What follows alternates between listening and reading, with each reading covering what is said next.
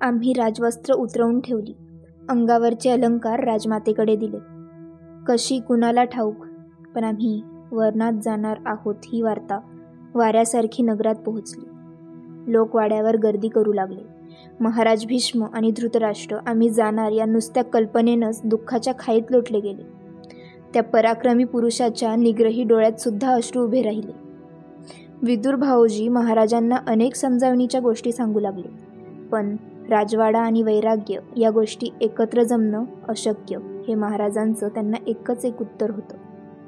नुकताच दिग्विजयाचा डंका वाजवून आलेला सर्वांचा आवडता राजा योगी होऊन अरण्यात राहायला चालला.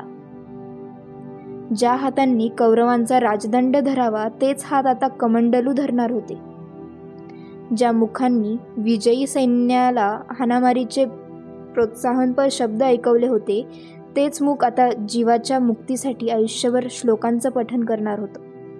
दैवा इतकं विस्मयाचं धक्के देणारं सामर्थ्य कशातच नसतं. शेवटी निघताना एक साधं धूतवस्त्र नेसलेल्या महाराजांनी सर्वांना वाकून नमस्कार केला. महाराज भीष्म म्हणाले पांडू पूर्वी माझ्या पित्याचा म्हणजे राजा शंतनूच्या भावानं असाच या राज्याचा त्याग केला होता. त्याचं नाव देवापी होतं. पण त्यानं स्वतःच्या इच्छेनं वनवास पत्करला होता. आज तुला पराक्रमाच्या सिंहासनावरून उठून वैराग्याच्या वाघ्रे चर्मावर बसावं लागतं आहे. ते मात्र केवळ दुर्दैवामुळे. वनात त्या राजा देवापीचा ब्रह्मलीन आत्मा तुला धैर्य आणि मनशांती देईल. जा ज्या कारणासाठी तू राज्य सोडतो आहेस ते कारण मात्र प्राणपणानं सांभाळ. मनावर संयम ठेव. जोपर्यंत हा भीष्म आहे तोपर्यंत कौरवांचा डंका आर्यावर्तात असाच गाजत राहील. मागची चिंता करू नकोस. आम्ही तिघांनी सर्वांचा निरोप घेतला आणि राजवाडा सोडला. आमच्याबरोबर नगरातील एकच व्यक्ती येणार होती. ती म्हणजे धात्री. जणू कुंतीच्या जीवनावर मरेपर्यंत छाया धरण्यासाठीच तिला विधात्याने पाठवलं होतं. तिची कुणीही समजूत काढू शकलं नाही. आम्ही चौघं नगरातून पायी अनवाणी चाललो होतो. एक या नगरात मी महाराणी म्हणून आले आणि आता संन्यासिनी म्हणून चालले होते. नगरजन येऊन धडाधड आमच्या पायावर लोळणं घेत होते. टाहो फोडून सांगत होते महाराज महाराणी आमचा त्याग करू नका. हस्तिनापूरला पोरकं करून जाऊ नका. पण आम्हाला जणू काहीच ऐकू येत नव्हतं. आमचे कान सुन्न झाले होते. मन बधीर होती. मागं वळून बघवत नव्हतं. पुढं काही दिसत नव्हतं. नगराबाहेर आम्ही गंगेवर आलो. तिला पाहताच माझं मन भरून आलं. मला मथुरेची आठवण झाली. यमुनेच्या काठी मथुरेत माझं बालपण गेलं होतं. निरागस आणि निवळ शंख. बालपणातल्या पृथेनं आता कुंतीला बघितलं असतं तर ती काय म्हणाली असती? पृथे वेड्यासारखं पांढरं वस्त्र नेसून कुठे चालली आहेस? माझ्याबरोबर गोल गिरक्या घेत फुलपाखरू पकडायला ये. मी तिथंच क्षणभर थांबले. तिथून एक पाऊलही पुढं टाकावं असं मला वाटेना. या गंगेनं आजपर्यंत कौरवांच्या किती पिढ्या पाहिल्या असतील? किती विजय बघितले असतील? आज प्रसंग मात्र तिच्या मनात कायम राहील. असलं दृश्य तिनं आपल्या जन्मापासून आजवर एकदाही पाहिलं नसेल माझं धैर्य ढासळू लागलं. ओंजळीत मी मुख झाकून घेतलं. एकाएकी बोटांना कानातील मोत्यांच्या कुंडलांचा स्पर्श झाला. चुकून ती काढून द्यायची राहिली होती. मी ती काढली आणि गंगेच्या पाण्यात सोडली. पाण्याचं एक गोल वर्तुळ मोठं मोठं होत गेलं. माझ्या मनाच्या जलाशयात स्मृतीचं एक वलय उठलं. वर्षांपूर्वीच मी दोन जिवंत सोनेरी कुंडलं अशीच अश्वनदीला अर्पण केली होती. आणि आज ही राजमातेची शेवटची निशाणी असलेली मोत्याची कुंडलं गंगेला अर्पण केली जात होती. आज कोणती मोकळी होती? बाहेरून आणि आतूनही. आता तिचे पाय पतीच्या मागून नेतील तिकडे जाणार होते. कुठेच अडखळणार नव्हते. स्त्रीचा जन्म काही साध्य करण्यासाठी कधीच नसतो. सारे समर्पण करण्यासाठीच असतो. हस्तिनापुराहून आम्ही नागशत पर्वतावर आलो. उत्तरेकडल्या त्या पर्वतावर हत्तींचे भरपूर कळप राहत होते. राजवाड्यातील सवयीमुळे अरण्यातला घोंघावणारा वारा आम्हाला खायला आल्यासारखा वाटे. त्या वाऱ्यानं हत्तीचं कळप बिथरून जात. सरळ सरळ ते आमच्या जवळून इतस्तत धावत. त्या पर्वतावर आम्ही कसे तरी एक महिनाभर राहिलो आणि नंतर पुढे निघालो. आता आमच्यासाठी ठराविक अशी दिशा नव्हती. आम्ही ठरवू तीच आमची दिशा होती. पूर्वजन्मीच्या ऋणानुबंधनानं एक एकत्र बांधलेलो आम्ही चार जीव होतो. महाराज दूर गेलेत असं पाहून माद्री ढसाढसा रडे. मी स्वतःला सावरून तिलाही सावरत असे. नाक्षत पर्वतावरून आम्ही चैत्ररथ पर्वतावर आलो. चैत्ररथावर थोडे दिवस राहून गंधमाधन पर्वताकडे वळलो. वाटेत हिमालय लागला. त्याच्या दर्शनानं मात्र मला थोडा धीर आला. सगळीकडे विखुरलेलं नुसतं पांढरशुभ्र बर्फच बर्फ होतं. निरनिराळ्या रंगांनी नटलेल्या नटव्या जगाला त्या पर्वताच्या रूपानं जणू विधाता आपले पांढरेशुभ्र स्वच्छ दात विस्पारून हसत होता. हिमालयात आम्हाला मुनीवर व्यास भेटले. ते घोर तपश्चर्या करून हस्तिनापुरालाच परत चालले होते. त्यांनी आश्चर्यानं विचारलं पांडू तू हिमालयात कसा? महाराजांनी त्यांना घडलेला सगळा वृत्तांत सांगितला. मी त्यांना नमस्कार केला. मला आशीर्वाद देताना ते म्हणाले कुंती दुर्वासांची वाणी खरी ठरेल. तू वीरांची जननी होशील. महाराजांनी आश्चर्याने चमकून त्यांच्याकडे पाहिलं. त्यांना उद्देशून ते म्हणाले पांडू कुंती कोण आहे हे तुला कळलेलं नाही. जगात ते कुणालाही कळणार नाही. जा तुम्ही. ते निघून गेले. मंद मंद पदक्षेप टाकीत एखाद्या मंद झुळकेसारखी. व्यासांच्या उद्गारावरून महाराज काहीतरी विचारतील अशी भीती मला पडली. पण दैवानं कृपा केली आणि त्यांनी त्याविषयी मला लगेच तेव्हा काही हटकलं नाही. हिमालयातून आम्ही गंधमादन पर्वतावर आलो.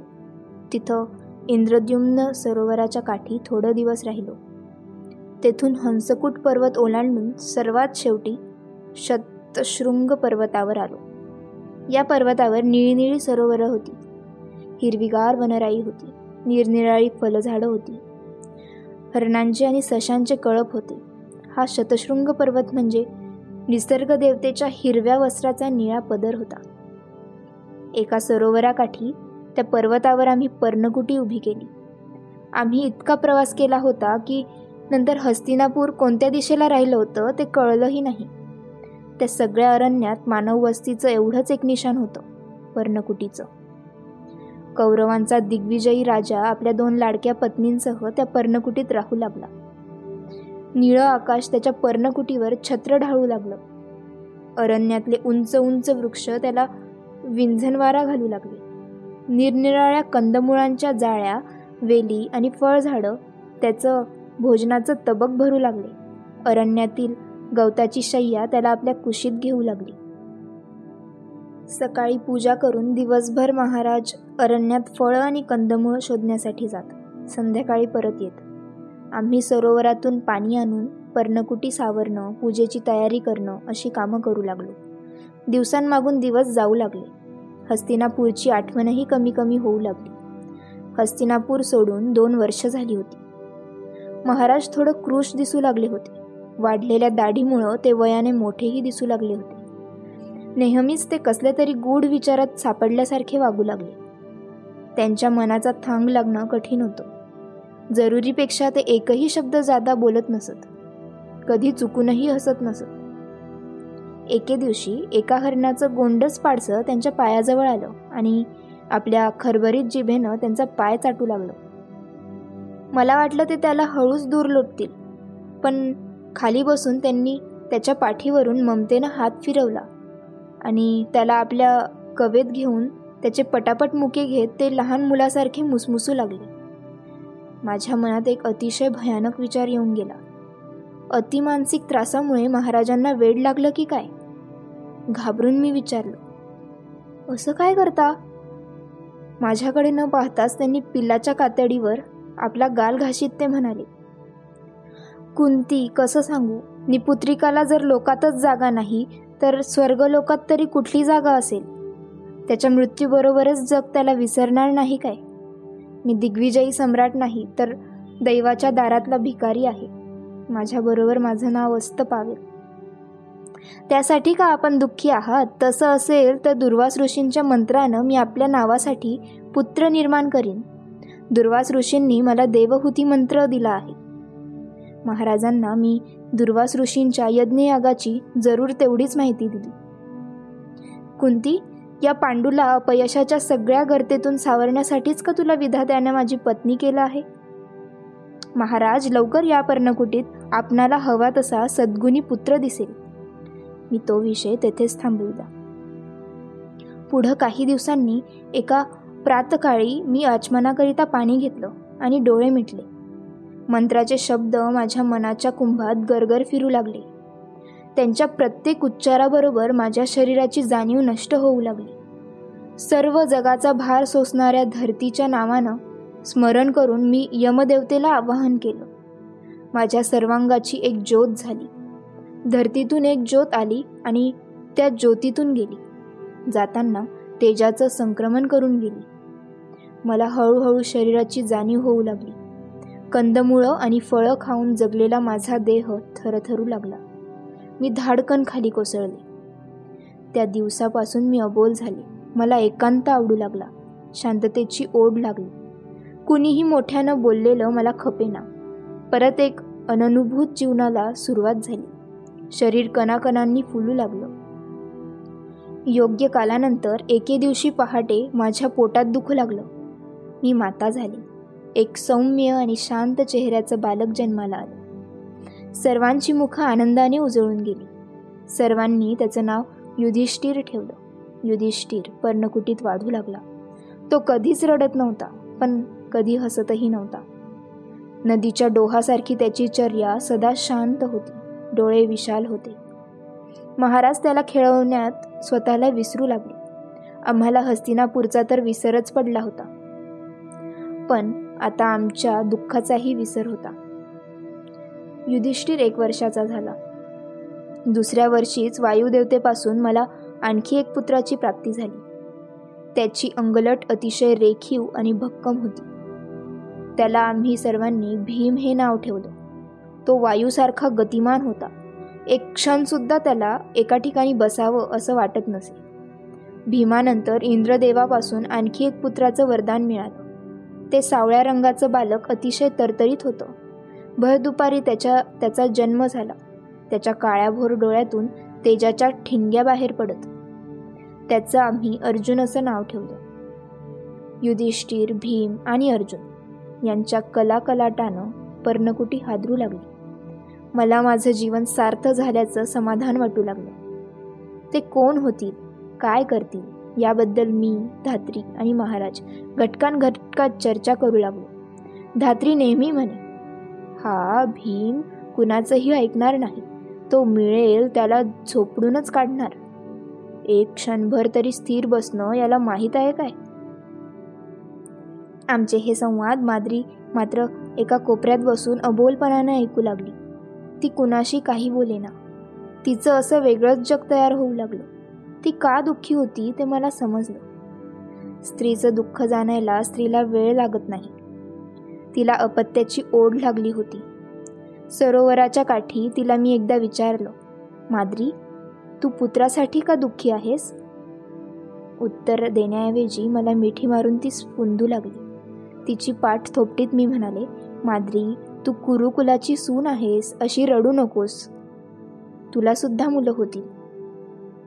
सरोवरातील ओंजळभर पाणी घेतलं आणि डोळे मिटून मी दुर्वासांचं स्मरण केलं. माद्रीला समोर बसवून मी तिच्या हातावर ते पाणी सोडलं. धडाधड मंत्र म्हणू लागले. भात्यातून भान बाहेर पडावेत तसे माझं शरीर रिक्त होत आहे असं मला वाटू लागलं. शेवटी सर्व मंत्र म्हणून झाले. मी डोळे उघडले.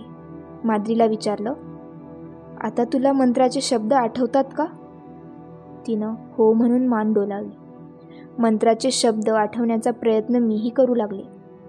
पण मला काही आठवेना. स्मृतीच्या सगळ्या कानाकोपऱ्यात मी झाडून पाहिलं. पण कुठूनही मंत्राचा प्रतिसाद येईना. आज कुंतीनं स्वतःची शेवटची शक्ती ही दुसऱ्याला अर्पण केली होती. आता ती एक साधी स्त्री होती. एक यहकश्चित स्त्री. मुलं आणि पती हीच तिची संपत्ती होती.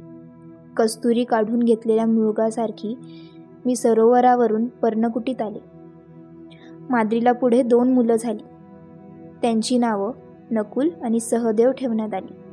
आता पर्णकुटीत नऊ माणसं राहू लागली. महाराज माद्री मी धात्री आणि पाच कुमार. हस्तिनापूर सोडून आम्हाला दहा वर्ष झाली होती. पर्वतावरच्या वाऱ्यासारखा काळ धावत होता. पण या दहा वर्षात कुरुकुलाचं काय झालं? हस्तिनापुराचं काय झालं? आम्हाला त्यापैकी काहीच कळलं नाही. ज्या पर्वतावर आम्ही राहत होतो तो दुर्गम होता. सहसा कुणीही त्या दिशेला कधी अरण्यात प्रवेश करीत नसे. बाहेरच्या गोष्टी म्हणजे आम्हाला स्वप्नातील भूमी होती. हे अरण्य हाच आमचा वाडा होता. इथले निरनिराळे प्राणी हेच आमचे सोबती होते. पक्ष्यांचं संगीत हीच आमची करमणूक होती. आम्ही अरण्यवासी झालो होतो.